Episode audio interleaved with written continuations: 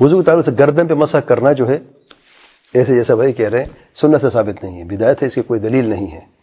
گردن پہ مسح نہیں کیا جاتا۔ اور آپ دیکھتے ہیں کہ اللہ آپ سب رحم فرمائے، اکثر لوگ جو آپ کے ساتھ وضو کر رہے ہوتے ہیں، وہ اس غلطی کا شکار ہیں۔ لا علمی ہے، لوگوں کو پتہ نہیں ہے۔